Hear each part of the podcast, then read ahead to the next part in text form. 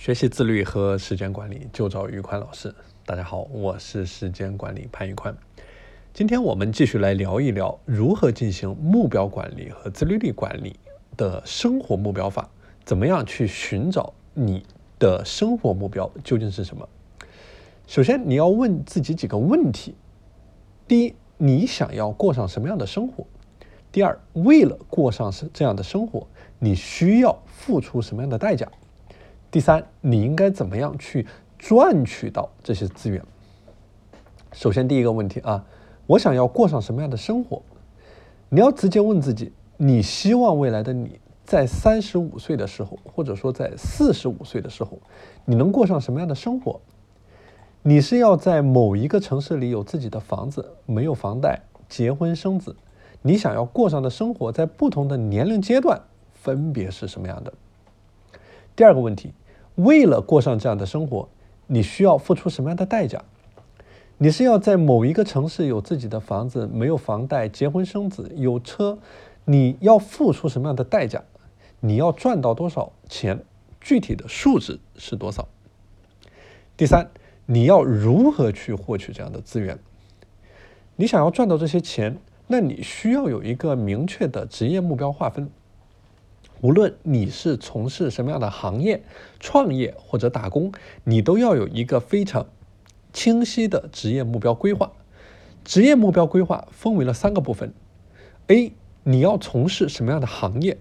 你的行业是什么？B，你职位的选择是什么？你是职员，你是公司的管理者，你是经理，你的职位选择，你的目标是什么？C。为了实现这样的目标，你需要花上多少的时间？你需要付出一些什么？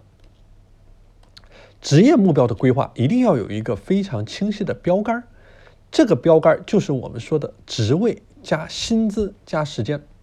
比如说，你要在五年之内成为公司的管理者，你的年薪要达到四十万。有了明确的标准，接下来你就要去进行分解。通过不断的细化拆解，识别出你长期的目标，长期的目标下面的中期的目标，短期的目标要有一个月的目标，每周的目标，每一天的目标，具体到你每一天要做些什么。以刚才的例子解释，如果说你现在是一个职场小白，你首先要确立你的长期目标，比如在五年之内成为公司的管理者，年薪四十万。你接下来需要确立你的中期目标，比如说三年之内你要做到管理者的岗位，再往下细分，你要有一个一年的目标，比如说你在一年之内熟悉你现在岗位所有的知识，再往下细分就是你一个季度的目标，就是你第一个月到第三个月你要进入到这个行业，再往下细分就是你一个月的目标。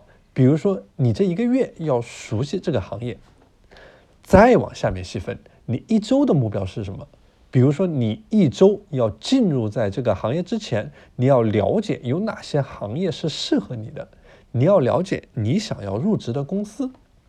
最后，你要细分到一天的目标，哎，比如说你周一到周二你要去做什么？你要了解这个行业的薪资，你要了解这个行业的发展空间，你也要了解这个行业的所有的秘密。好了，关于生生活目标法，今天我就和大家分享到这里。我这边成立了一个自律和时间管理的打卡社群，大家如果想加入到这个社群中来，欢迎添加我的微信 p a n l e o n 一九八八 p a n l e o n 一九八八。我是时间管理潘宇宽，我们下期节目再见。